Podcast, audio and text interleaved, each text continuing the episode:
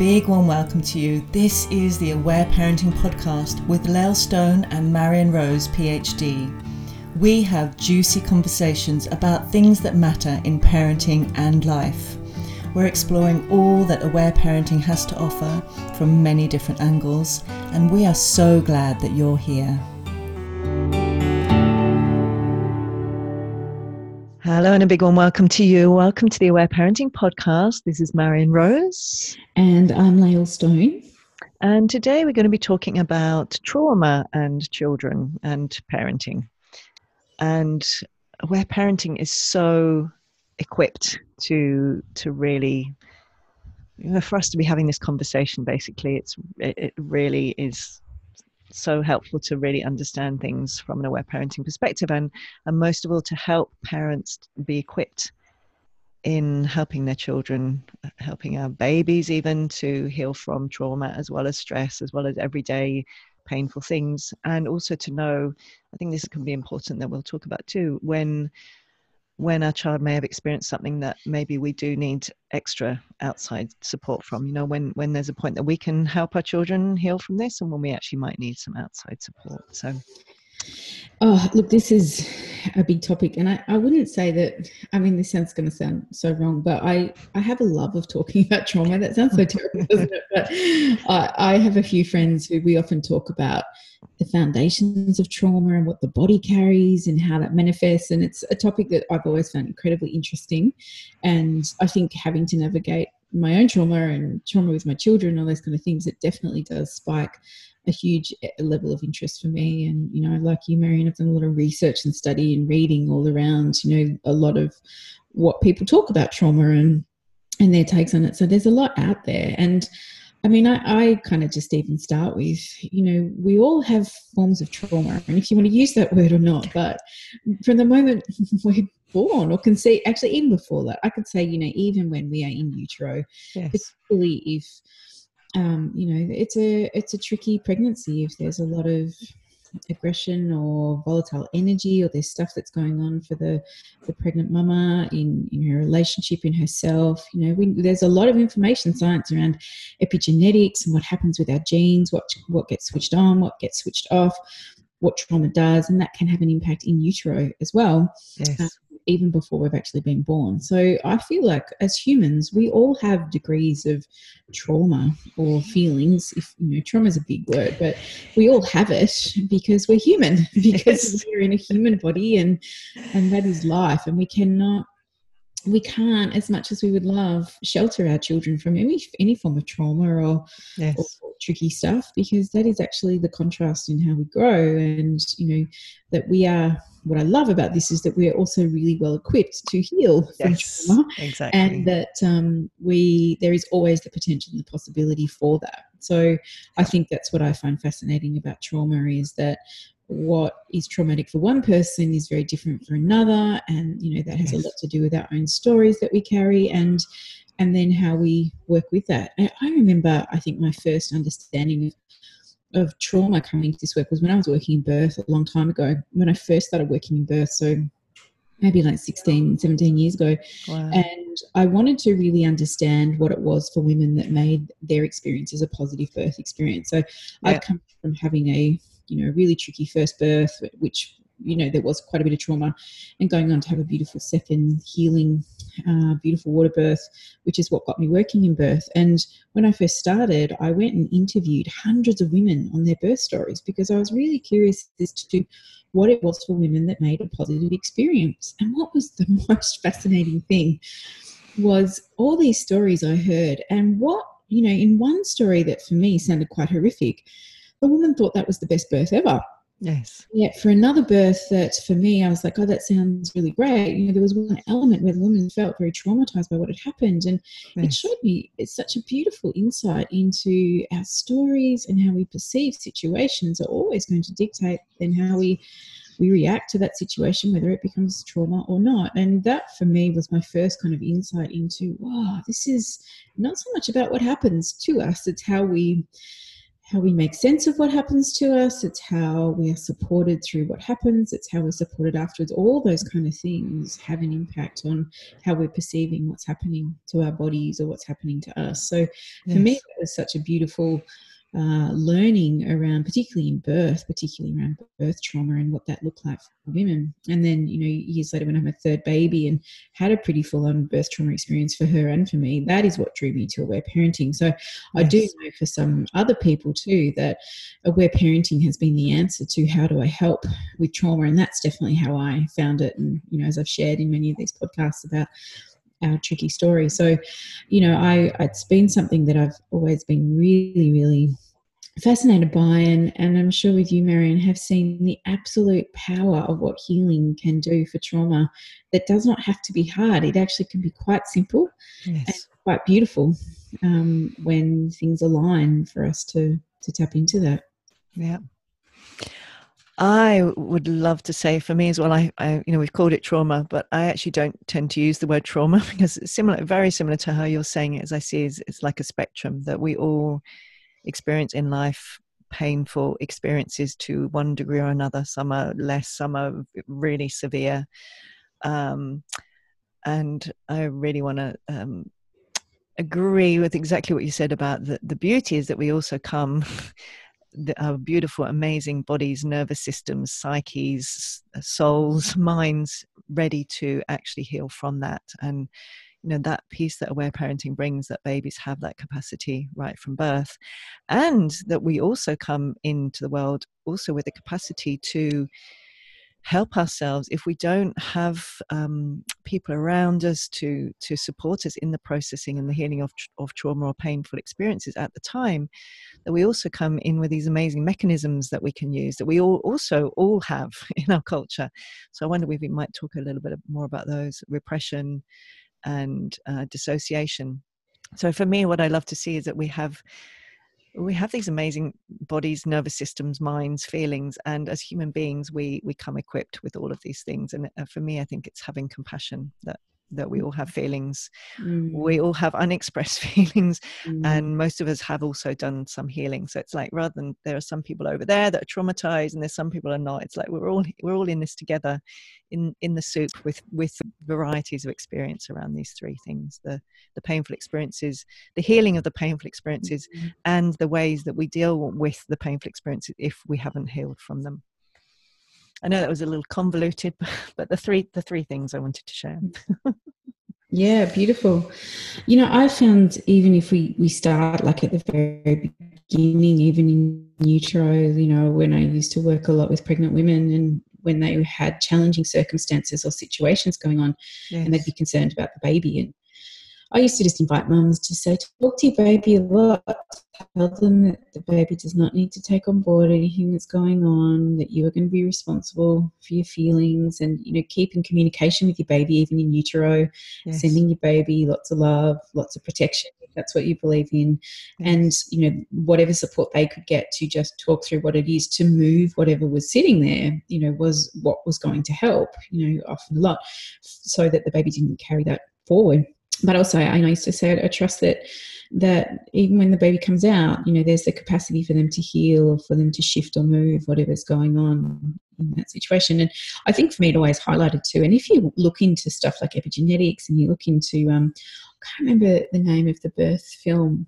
I did a, I talked at a launch of it. I can't even remember it now. I'm going to put a post to it. I know Gabor Mate is in it. There's a lot of people. It really is about in utero. It's called. Oh, there we go. Thank you. It's called in utero. documentary. It's worth watching. Uh, yeah. It does talk about again the impacts of generational trauma, you know, and what happens and what we carry yes. uh, in ourselves and in our bodies, and how that can impact. Um, you know our unborn babies and i think when i was learning very much about this you know i often used to get very angry because i'm like why are we not looking after our pregnant women more yes, and yes. you know they are their cells everything they're feeling is impacting this baby and they should be nurtured and loved and we should be mm. taking care of them. And I mean, I remember being pregnant with my third baby and feeling a lot of outrage that I was like, I am growing a child here, and yet I still have to cook and I have to go and pick up my kids from school. And I just felt like, where is everybody looking after me? Yes. Because of this big work I'm doing of growing a human. And I remember feeling just this Yes. collective outrage for women everywhere that um, Yes. we were doing this really important job that was having big impact and we needed to be taken care of more. So, Yeah. you know, I, I think for any pregnant woman, it is a huge, you know, being pregnant. And I always look at it, you've got two souls in your body at once. It's huge. It's big work. It's really big work when amazing. you're doing stuff like that, you know. Yeah. So, yeah, I think for me, I see that that's where it can start. Sometimes that where that trauma can sometimes happen for babies, but but then of course then we have the birth process, which you know has been known for, for many to um, can be traumatic in certain ways, particularly if there's lots of interventions or there's a lot of fear and all that kind of stuff. And and like we've talked about in some of our other podcasts, I really do trust and believe that you know we can heal from birth, particularly when we've had tricky births that that mums and dads or partners can heal Yes. and so can babies when we've got the right circumstances to do it you know to really allow the baby to shift whatever's sitting there so you know i, I do absolutely trust that that is possible Yeah, so wonderful, isn't it? Because you know, for me, when I I first came across really the understanding that babies are experiencing and feeling in utero, and I really got into that whole field while I was in um, doing my psychology degree and then PhD. I was I was really reading up on all that stuff and totally amazed by it, and then.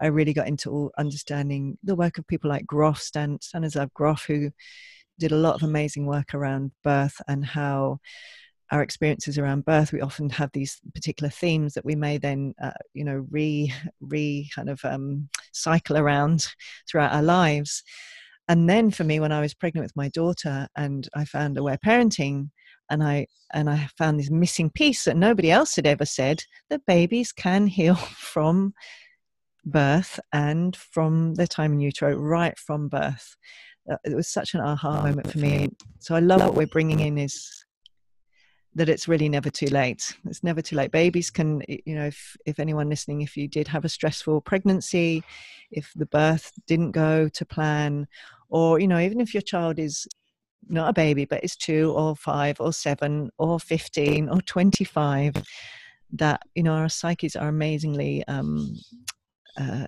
you know, we are born to be able to, to heal and, you know, all the work on neuroplasticity nowadays, you know, just we, we are, we come with these mechanisms to heal. So, Yes. Yeah. And that's where I think, you know, Aletha's book, The Aware Baby, is amazing because it's a beautiful starting place of just if you have had trauma in birth or before that, to use that as a bit of a guide is really powerful. yes.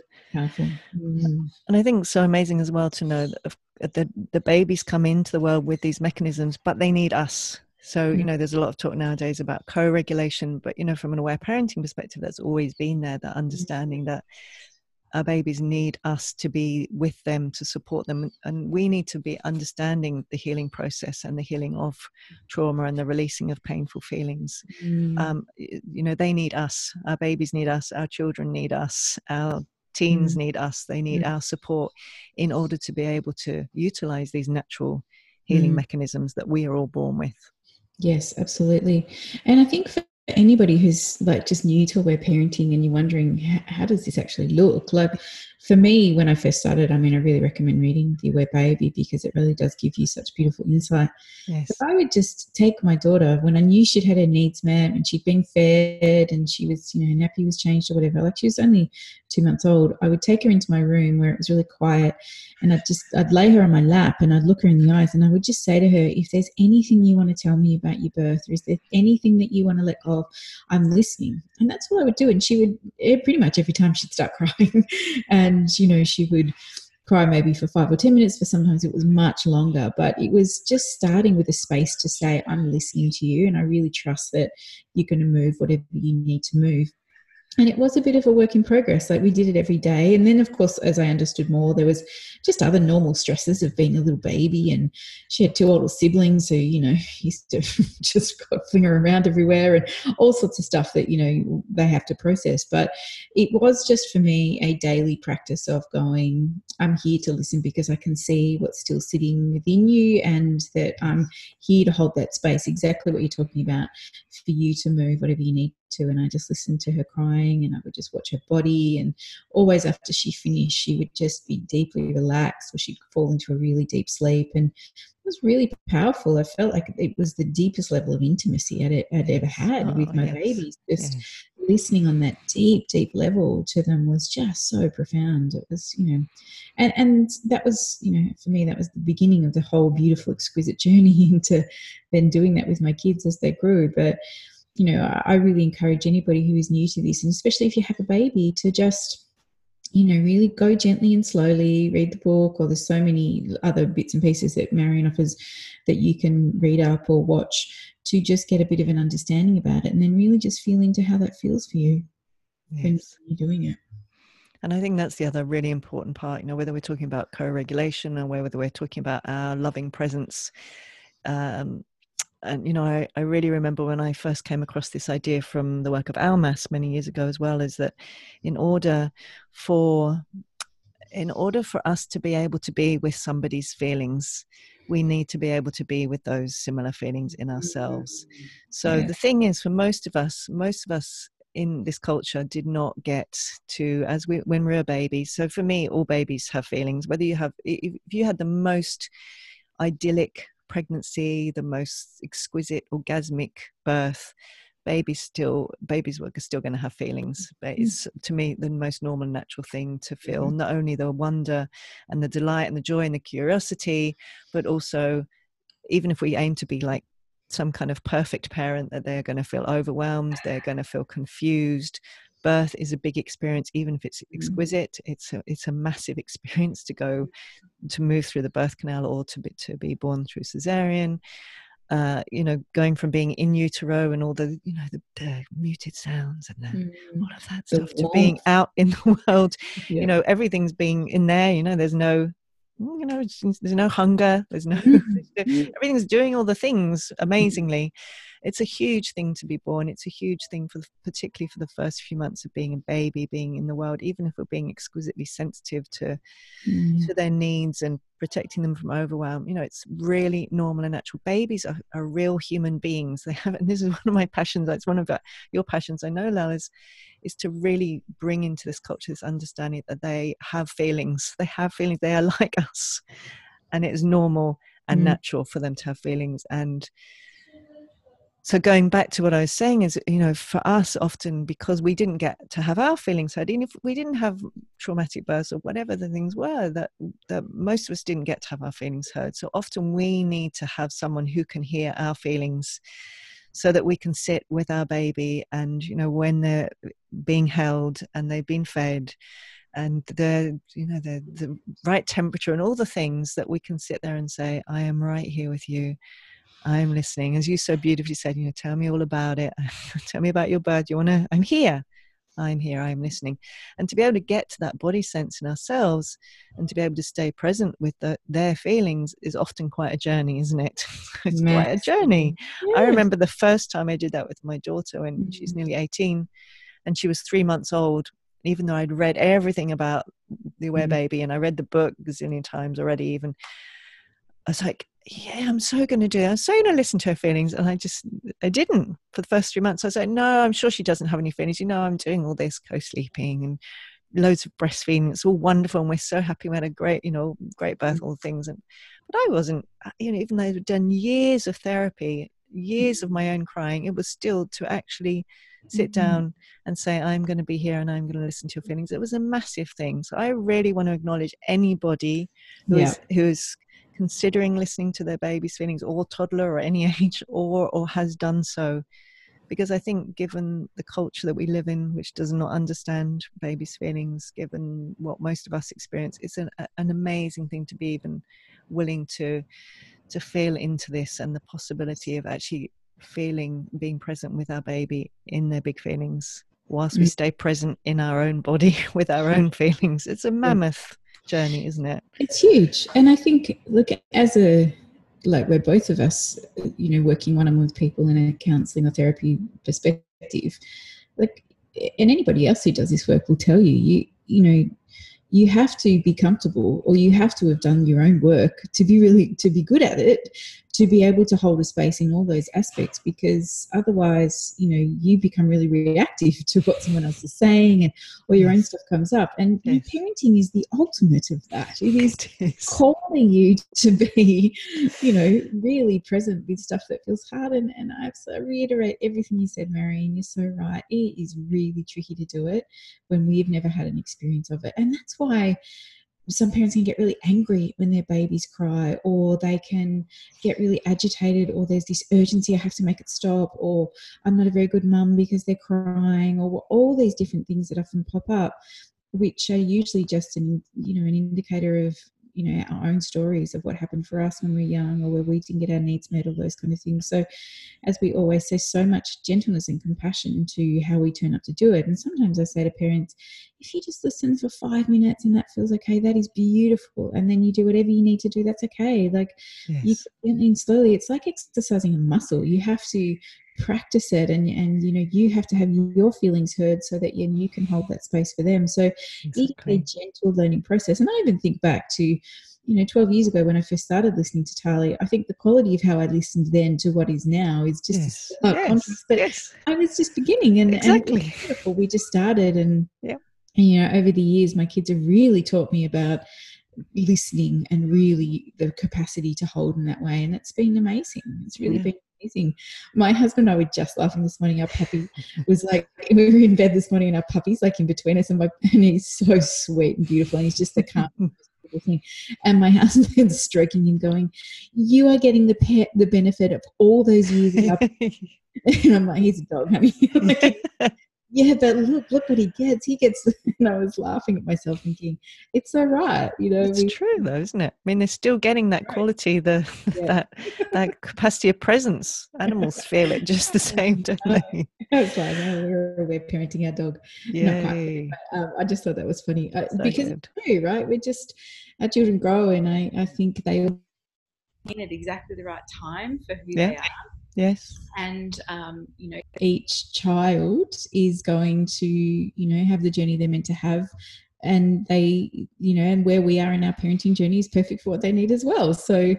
you know often those second third and fourth children you know it's a, often a different relationship because that first child who's brave enough to put up their hand and go exactly. yes. i'm up for the, i'm up for you guys having no clue what you're doing but um, i'm going to be pretty robust. So um so let's go. You know i often yeah i think that's quite beautiful yes. Yeah. and i think that's the it's so important to know that that they're here really to help us grow and and learn. And i think that's you know we, we did our the podcast on guilt. That's why i'm so passionate about that. If we're if we're going to try and think that there's such a thing as perfect parenting and we know how to do it right from when we get pregnant or adopt you know or you know who, wherever you're coming from but it's, it's not going to happen. It's just not happen because it comes through the experience of doing it isn't yeah. it? I mean that's just basically how it is. Yeah.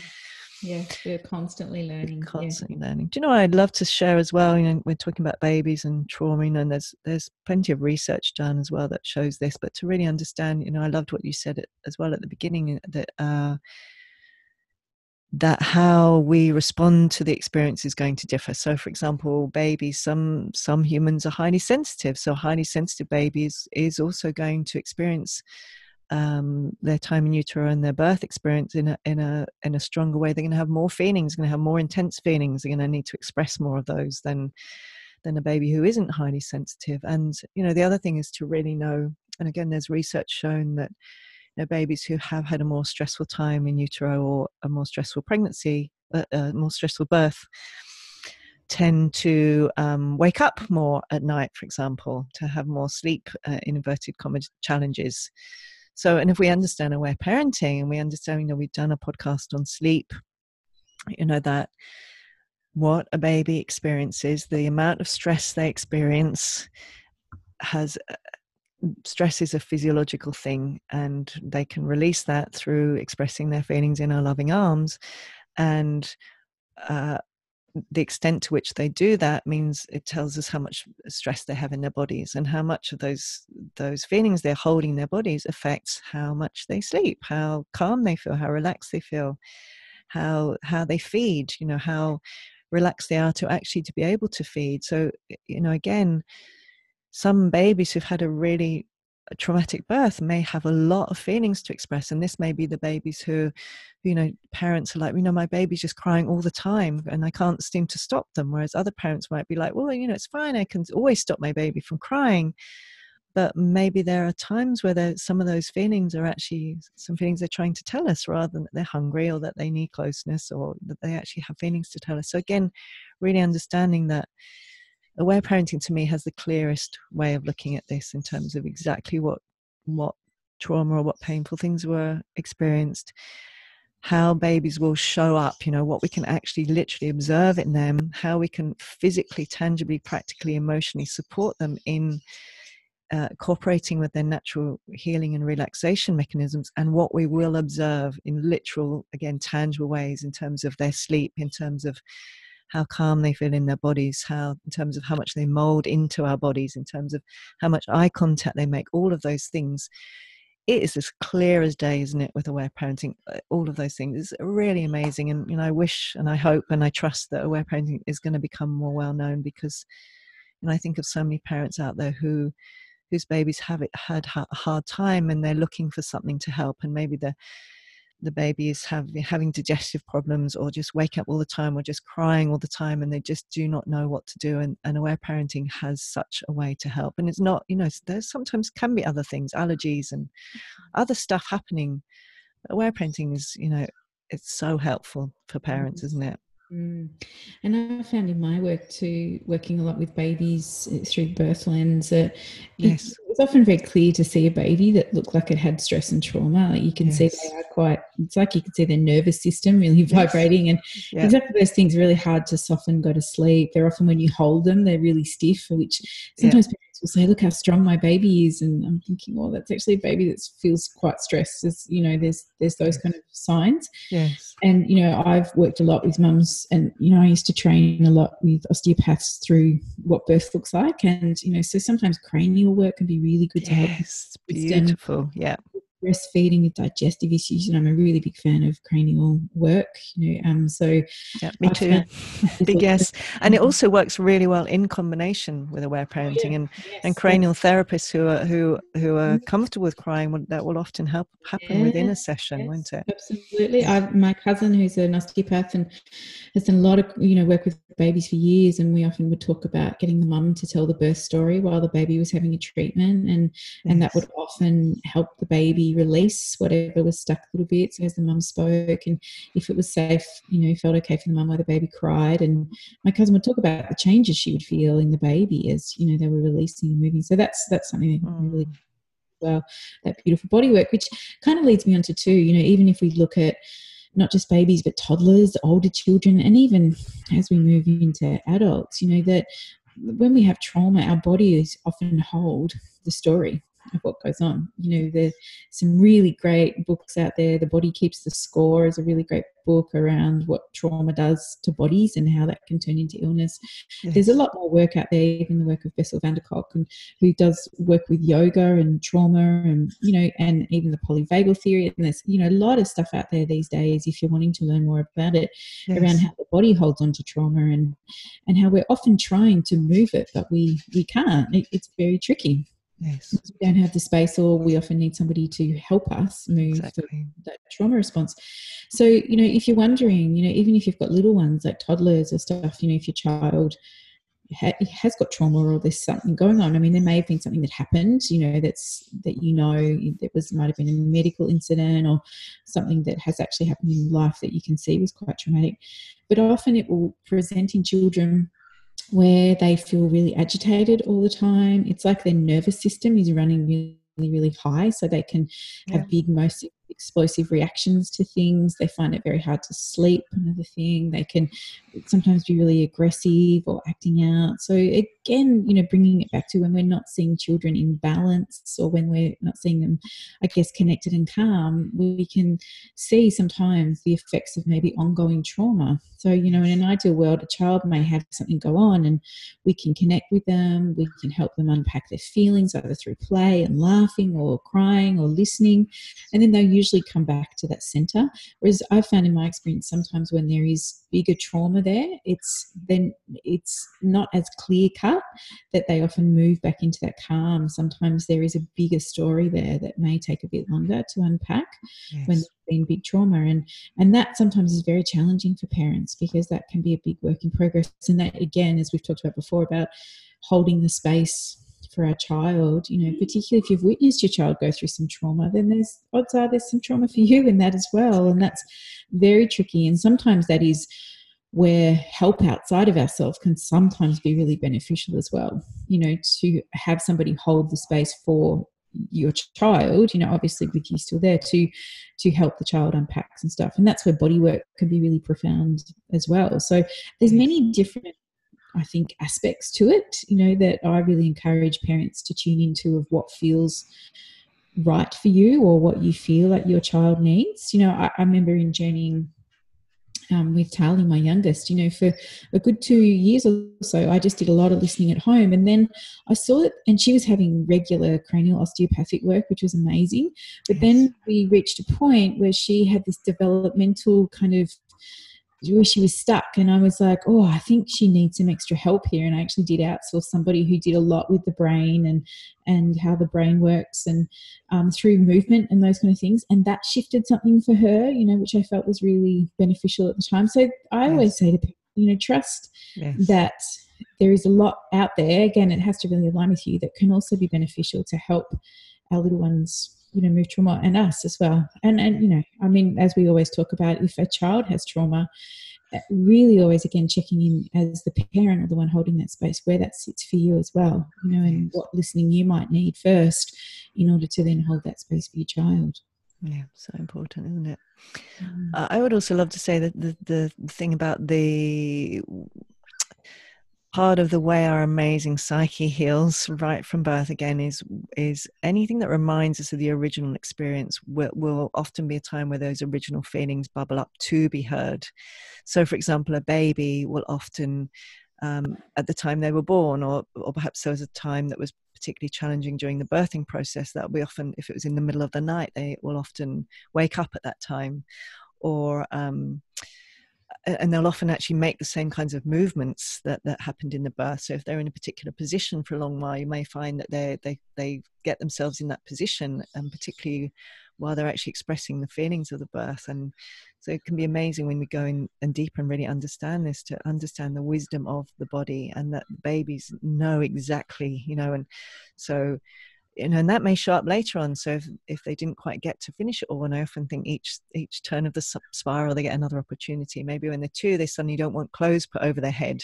Yes. So there's another opportunity. Or if a baby was separated, if your baby was separated from you after birth, you may find and we've talked about this in our separation anxiety podcast that that maybe when they're two or three or five and they're undergoing another separation that whole load of big feelings show up. And we always have these opportunities.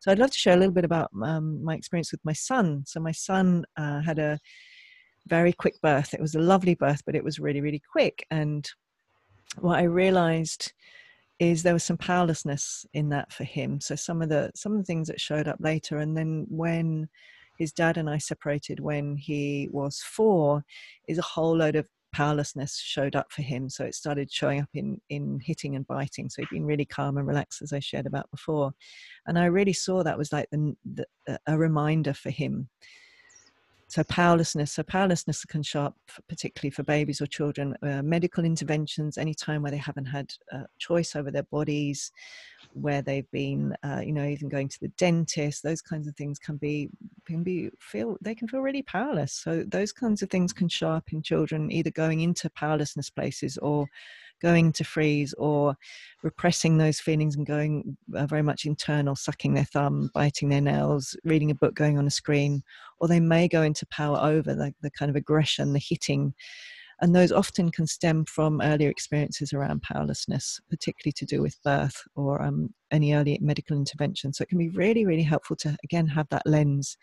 If your child is suddenly doing these things, it may be about now and it may be about you know school or a new sibling but it may also have echoes in earlier themes and i really love seeing that for most of us we will have these themes going through our lives and we get these opportunities each new time don't we? That that anything that we haven't done at you know whatever age we are anything that we haven't done and there's often like this uh, almost like a direct route into the original hurt through going through the the later ones. I mean, I, I see smiling and I, nodding. I'd love to hear what do you, what do you want to say, Lael? I just think it's, it's, I mean, it's a way you can look at life, isn't it? Yes. As the adult, because I, I'm just laughing thinking about. I rang you during the week because I had a really, had a really challenging meeting this week, and I just felt I was sitting in the meeting and I could feel myself start to close down. yes. And I, in my head, I'm like, I am feeling like I'm a 15 year old yes. being told off for not doing my homework at the Yes. moment. Yeah. And I could feel it all sitting there, you know, and I rang you going, Oh my God, I feel like this right now. And it was it was so evident, like, you know, I'm an adult and and I am smart and intelligent and I do wonderful things in the world.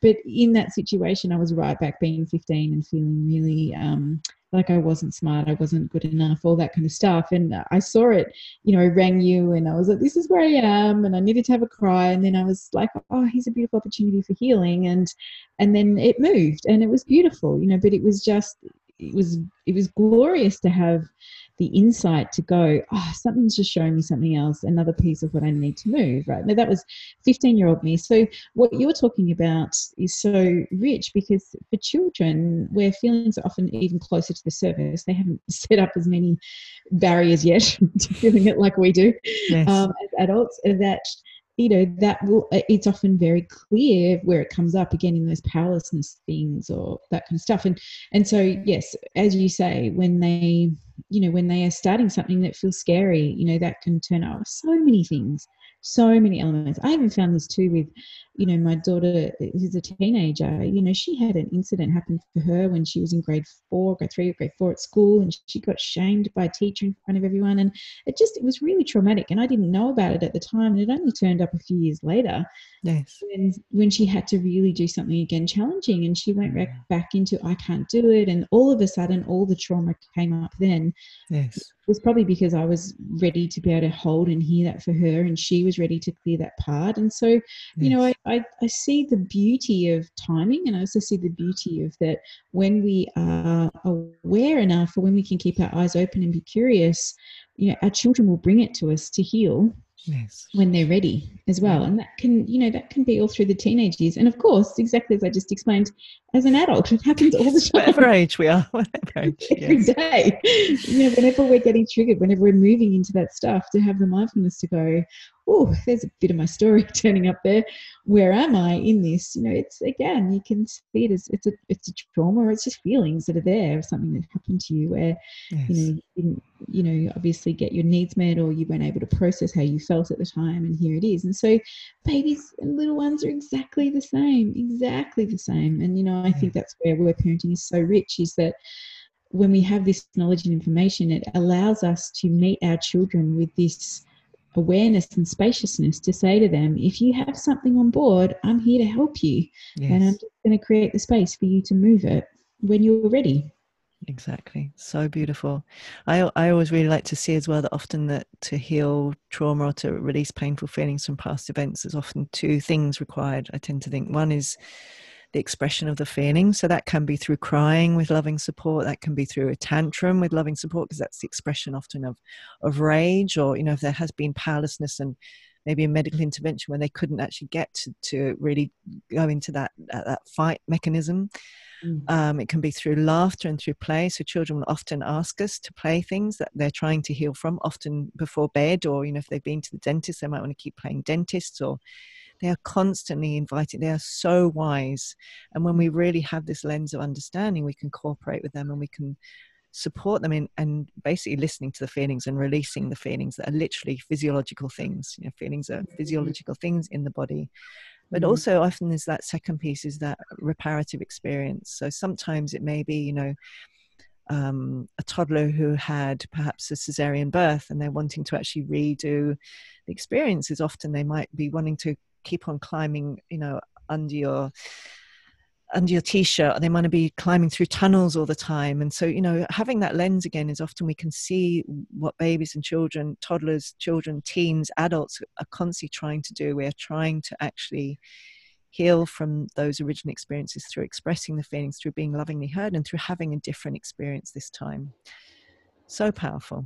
Mm, I love it. And, and, you know, I, I don't know if I, you know, I tell a lot of stories. I don't know if this one's been shared, but even when children uh, or we are in the opportunity where something a bit stressful or traumatic is happening to our child, whether that is something medical or something big's gone on, and they move into that fight or flight state, and they mm. you can see that wild look in their eyes, or they're really panicked, or they're really upset. Yes. Very tricky to do in those situations, but to be able to still hold a space for them in that moment, to be like, I, am safe, you know, I'm with you. Just let your body do what it needs to do. Yes. So shaking or crying or whatever that is. I, I remember once actually having to take my daughter to the dentist. She was about four or five at the time, and she had to have something done that wasn't, you know, was wasn't was a little bit painful and it, but she really needed to have it done. And you know she started to cry and she was getting really agitated and the dentist is starting to do the you know you just have to do it. And i just looked at her like mm, and just stopped. And i just said i'm just going to be with you and we're going to work through this until it feels okay. And i just i'm with you. Just cry as much as you want. Let yes. you do whatever she wanted. And it was about 15 minutes and i just said to the dentist can you wait? And she was like, okay. And so then she just, she cried and she shook, I don't want to, I don't want to, mummy. So she was saying, I don't want to, mummy, you know, and she was crying and she was really, really, you know, upset. And I just sat with her, like I was literally almost on the dentist chair with her, cuddling her, saying, I'm with you and and you can let it out and i know you're scared and all that kind of stuff and she needed to move all of that which she did for about 15 minutes and then she was like okay i'm ready now. And then the dentist did it really quite easily and it wasn't a big thing you know and it was an amazing experience. I remember at the mm. time of just being able to be present with that fear those feelings all those kind of stuff for her to move that i've had that a few times with my kids when they've broken bones and all that kind of stuff when their body starts going to into shock and they shake and and crying and just being with it just saying i'm with you just let your body do whatever it needs to and the shaking is okay and crying is okay i often used to see that in birth all the time too when a woman would had a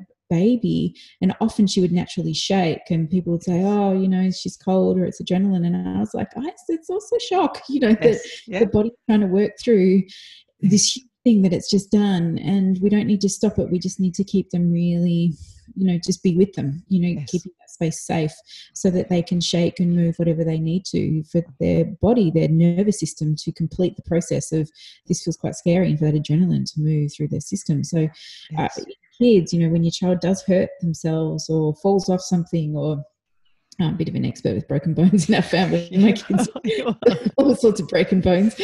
Um, you know, I'm like, yep, we know the drill. I'll just, I will often not move them. I will just be with wherever they are and just, yeah. you just, I'm with you. We're just going to sit here for 10 minutes and you just do whatever you need to. And, and often they will just shake and cry yeah. until the bodies move through something. And then I go, okay, now let's go get it sorted or what do we need to do? You yes. know, and it's, um, it's I always get amazing. Peter Levine.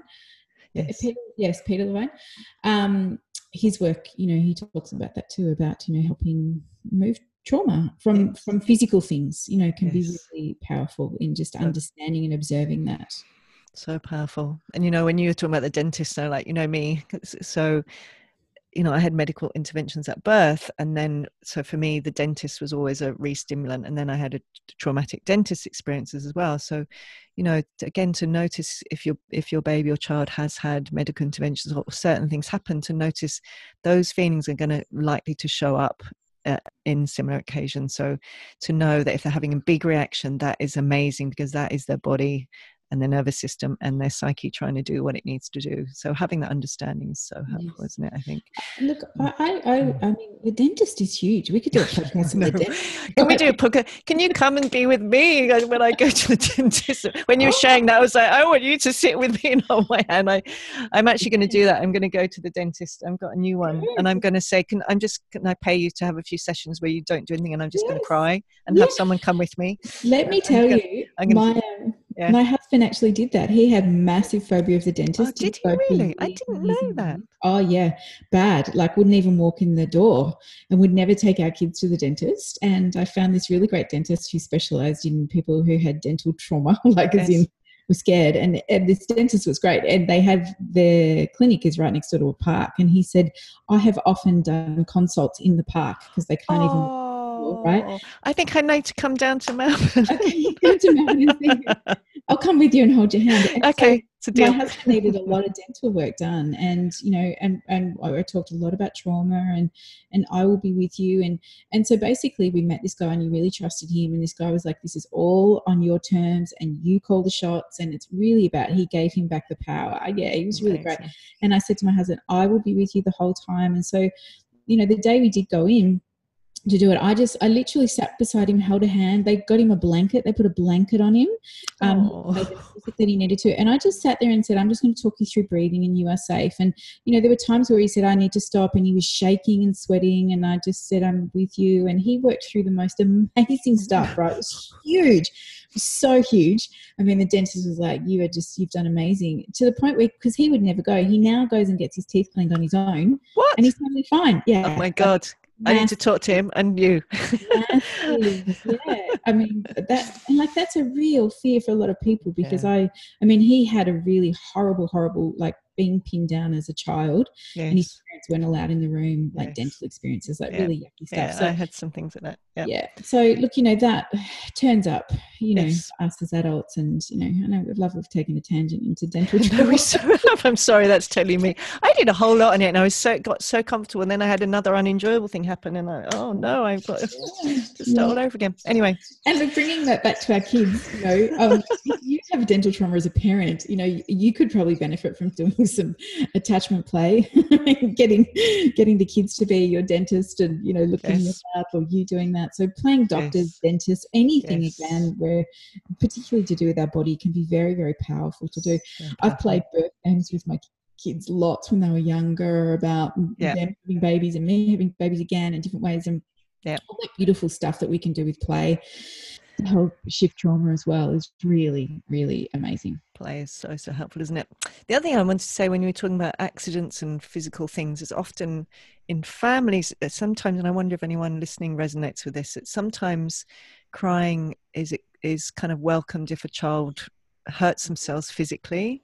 So Mm. sometimes that will show up that children will tend to fall over and then have a big cry Mm. and it's kind of sometimes can be seen more as more welcome. Sometimes children will fall over and, and you know hurt themselves a little bit then have a massive cry because it's like all the other feelings that have just been sitting there ready to come out get to come out. So i used to do similar. Even with little things i would i would keep going keep bringing their attention. You know it's just a little little fall over you know oh yeah, and draw their attention to it. So because it's the most wonderful thing isn't it to get to heal from it at the time and anything else that needs to be expressed while it's there all gets to Mm. come out that's it. and helps the body i think have more resources to to to heal because the body's more relaxed. So everything all the blood flow and all the things that need to happen to help healing. Yes. It's a really profound thing. Mm. the other thing i've really noticed is the obverse is is children who do get to have their feelings regularly heard and who haven't had so much trauma will tend to be very you know they won't tend to fall over so much. They won't tend to have things. So often falling over can be like okay i've got something to process. I'm Yes. gonna i'm gonna go and Hurt fall over and hurt myself here because i've actually got some things to heal. Yes, So- I've seen I've seen that lots with clients as well. Yes, absolutely, I would agree.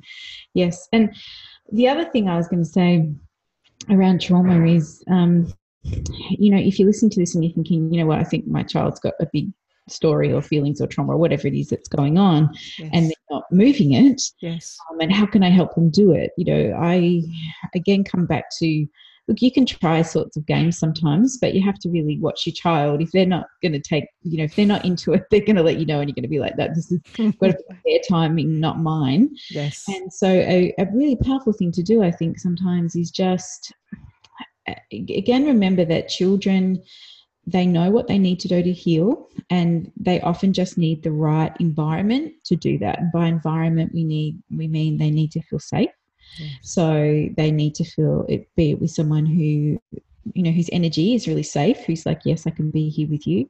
And they obviously need somebody who can listen to their feelings you know when when that's happening. So if you are think, listening to this and thinking you know what my child is a bit shut down or there, there's stuff there that i know they're not moving then I often recommend to parents okay, work on safety, work on connection and safety so that it feels safe enough for the child then to bring you the feeling. So that's where special time or present time or just play, laughter, connection, not talking about the thing or the trauma that happened, just focus on the beautiful connection of what that yumminess feels like where you feel really close to them there's laughter there's no judgment there's none of that stuff just that beautiful connection. That then says to the child okay this feels a bit safer for me to bring what i need to. So i often say too when a child's not going into those feelings it's because they've got a bit of a wall up saying hmm, don't know if it's safe enough to bring it here. So yeah. what melts the wall is connection and presence and that beautiful laughter and play. And so as we do that then there becomes more safety in the relationship and then they'll often bring you what's in their hearts or what's going on for them. So sometimes that takes time, and sometimes it's just about safety and connection for a few days, for a few weeks, for time until it feels safe enough. And, again, also being aware that, you know, we've talked about this in our other podcasts, in order for children really to have those big releases, they've got to feel that you're able to hold that for them as well. Like, which brings us back to what we were saying in the beginning of, you know, making sure that we've got enough listening or we're you know doing our work on processing our stuff so we can come back and hold that space for our kids in in the way that they might need. So it is a bit of a work in progress sometimes and sometimes it's just gentle gentle and and and like we talk about this all the time i, I really believe this. I really trust that children know what to do. Yeah. and i also trust their timing. Yes. you know that when the time is right they'll go okay here's the piece that I've been holding on to. like, you know, like yep. that story I told about my son when he was like 10 in the swimming pool where he finally went, let's work through this stuff that happened when I was born, mum. And I was like, oh, okay, we're doing that now. Yes. So I think that that's um, really good to just, you know, remember and be compassionate with yourself about that, that timing can happen. And often when we have it in our awareness and we're just making sure that we're turning up and being as spacious and present as possible, then they will bring to us, you know, what they need. Yes. That's the most important thing almost, isn't it? it? Is like us us first, our feelings, how how calm and centered we're feeling. That may also be not only listening, but actually, you know, do we actually need to, you know, have a little bit more rest or have you know, do something that we love so that we're also filling up our cup a little bit so that we actually feel more resourced to be able to listen. You know, children will, babies as well, and children will, will absolutely wait for us, won't they? They'll just go, "We'll we'll wait till you're ready," and mm. and yeah. And I I just believe I believe healing is bigger and stronger and greater than yes. any trauma. Yes, yes me too. I believe that that is possible. I believe, as you said in the beginning, we are yes. humans. We are hardwired for healing. Yes, it's a beautiful brain plasticity that can change those belief systems and patterns and the stories. Like we, you know, I absolutely believe that we can heal and sometimes it takes time sometimes it takes the right support yes. the right people around to to make that happen. And that can be unique and look different for everybody but i my fundamental belief is no matter what happens yes. happens children humans are incredibly resilient beings. When they have somebody to support them to navigate the stuff that was tricky and hard. You know, I absolutely believe that. And if that's just one parent or one person in their life who's safe, then that's all they often need to be able to move whatever it is that happened for them. And I, have seen that in my own family. I've seen that with so many beautiful families I've worked with. I absolutely believe yes, healing yes, possible. Yes. Yeah, I love that so much. And I mm. would love to bring in, just because I mentioned at the beginning and we haven't talked much about it, that as well as having painful experiences, having the absolute capacity to heal, that we also have these amazing mechanisms that, you know, if, if for example, our babies and children do, but we do as well.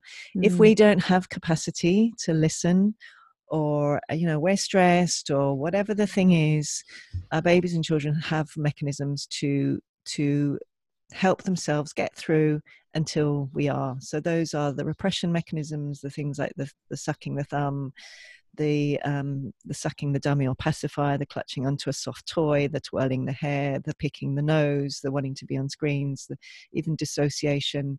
You know, these are all muscle tension. These are all amazing mechanisms that also we have as human beings to kind of to kind of hold on until we're ready, until the relationship's ready, until the parents ready. Yeah. So, and uh, you know, I when I first studied aware parenting, I used to think those were terrible things. You know, repression mechanisms, terrible, terrible. And now I'm like, love them. I love my own. I really appreciate them, and I think to really value them and to see, you know, what an amazing thing they are. That that, that our babies and children can use those until we are ready and they are ready, and everyone's resourced enough to actually do the next piece of healing, whether it's uh, play or Mm. laughter or shaking or crying or raging that that these mechanisms are in, set in place to, to help us do these in ways that are manageable so that you know they don't get flooded we don't get flooded that we can do this at our own time at our own pace. It's just human beings we are amazing aren't we? We're just so amazing. So, uh, and I, I, I've said to many mums too, when they've got more than one child, or you know, and they're like, I can see that that's got they've got something going on, but I can't because I've got the baby, and I don't know what to do. And then they're doing this thing, they're wanting to eat all the time, and they want, and I just again, exactly as you say, Marion, it's okay. It is so okay when the time is right and there is more space, then they'll bring it to you. Then, so there's no judgment around it because you know we are all doing the best job we can, and and we are clever, exactly as you say, to keep ourselves safe and protect ourselves in whatever way we need to Yeah. until there's the opportunity for that to move. So yeah, I absolutely agree. Yeah. So no, yeah, no judgment around that. All the beautiful mamas there who are juggling babies and oh my three year god olds and six year olds. That's God, it's challenging. so amazing Yes, like you know, you just have to. You are doing an amazing job, however that looks, and just gentle, gentle, gentle. And there's always space and time for it to move when it's ready. So, yes, being being okay with that. Yes Mm. love and compassion and yeah. Beautiful, beautiful. So this is a big topic, and there's you know, we'll put some big resource, big resources. We'll put some resources. there's the some really big resources oh, there's some great work and there's some amazing YouTube clips and you know Yes. there's a lot that you can look and read into around this topic and a lot that people have to offer and you know so it's um you know we've just kind of touched on it today so there's so much more in it and you know we really encourage you to if it is of interest or you feel like you're needing to heal trauma for your little one um, then you know look into obviously you know we recommend reading the aware baby or you know tears and tantrums and um, you know some good attachment play in in that book. There's some great ideas there. Um, but you know looking into those resources as a bit of a guide is a great thing to do. Yeah, and I love that to say as well for anyone who's like, you know, it's already enough to be looking after one or more children and read books as well. That you know, even just just well, our podcast, but uh, getting an empathy buddy or a listening partner, Mm. um, and just you know, Aletha's books. Aware parenting does have everything that's required. I mean, we can go and look at all the other things, and it's amazing as well. But you know, if if you're like a bit time strapped as well, you know, just reading the Aware Baby or Tears and Mhm. Tantrums or Attachment Play, you know, it does have so much information in there. I really value Aletha's books. So. Mm. Yeah, or reaching out for some extra support. Like we always talk about that of having some sessions to help listen to how that feels for you, and then some ideas for your child can be a really beneficial thing too. So Yes, extra support, always yes to the support. Always yes, big yes. So, what would you love to, um, as an offering around this topic? I would love to invite you. I go back to my usual basics, which is would you like to, however you're feeling right now, would you like to perhaps put your hand on your heart or your head or your thigh, and maybe even just to hear from me or to say to yourself, I'm right here with you. I'm right here and I'm listening. Because Mm. sometimes I think it comes back to that really basic uh, support, nervous system, emotional, Mm. loving compassion for whatever's happening, whatever uh, your baby or child has or hasn't experienced, whatever you have experienced. Sometimes just that simple kind of check in. Mm, I love it. And I How think, about how about you, Lael? yeah, I, well, I just think, you know, I always find this fascinating, curious to perhaps think about your own life where things did feel traumatic or stuff happened. And if you even just go back in your timeline to what did happen and what who was around or whether you actually received what you needed at that time whether there was the support whether there was the listening you know and perhaps just even being curious or whether that has continued to show up in your life you know if that's been something that's been stuck for you as as a parent and um, whether the world keeps replaying that for you and um, where that sits is maybe something you might need to look into to see you know how to shift or heal that piece. So hopefully everyone's going to contact this dentist now I think you might need to share the dentist there as well for, for anyone in, in Australia who's willing to, to fly Yeah. or travel. Do you know what? That would be a really great business. So you could just be a dental support person, right? Where you find a dentist who's willing, you know, who's who's aware. I know. I have actually been and Yes, I have actually been thinking of that recently. I mean, maybe I'll heal enough that I'll do that, but it'd be the most amazing thing. There's so many people that have that need this. that. That Yeah. safety, totally. See, I, I would happily come and do that for you at the dentist. Oh, I need someone to do that for me on an aeroplane. Yes. I am I am not good with flying. So we've all got our thing, right? The dentist, I fell asleep actually last time I was at the dentist getting my teeth cleaned. Seriously. Yeah, well, I was just doing my, calm breathing, you know, because I've taught breathing exercises for so long. Yes. And I had some relaxation music in, and I was doing my calm breathing, and I actually was asleep. and at the end, I finished cleaning your teeth, and I was like, "Oh, I feel like I had a good nap." so yeah, but put me on a plane, mm, the opposite of that. Yeah, I love, I love that we um Um, all have the beautiful pieces of us that bring us together. So, Yes. So and, and some more than others. yeah, Because I have the I have the plane as well. So there you go. Oh, okay. There you go. and I love the laughter. So if that if that feels helpful, it's like really the laughter is such a helpful way to help us release Oh. from fear. So yes, yes, yes. Second that totally. Yeah, let's go sit on a is plane together. then we can just laugh. That's do you think we'd have enough resources between us to be able to, to both Yeah. go into the into the laughter? I think we would.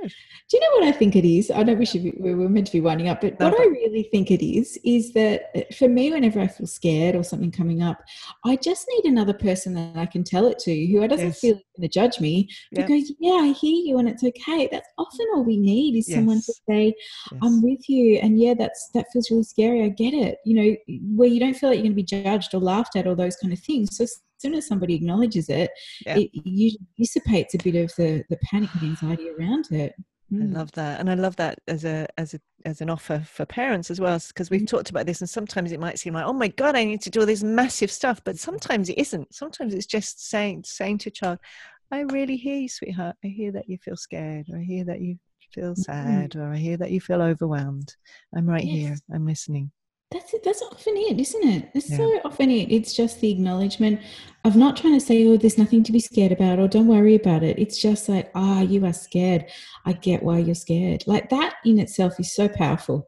Just that acknowledgement. Yeah, I, I love that. It doesn't have to be as big, does it?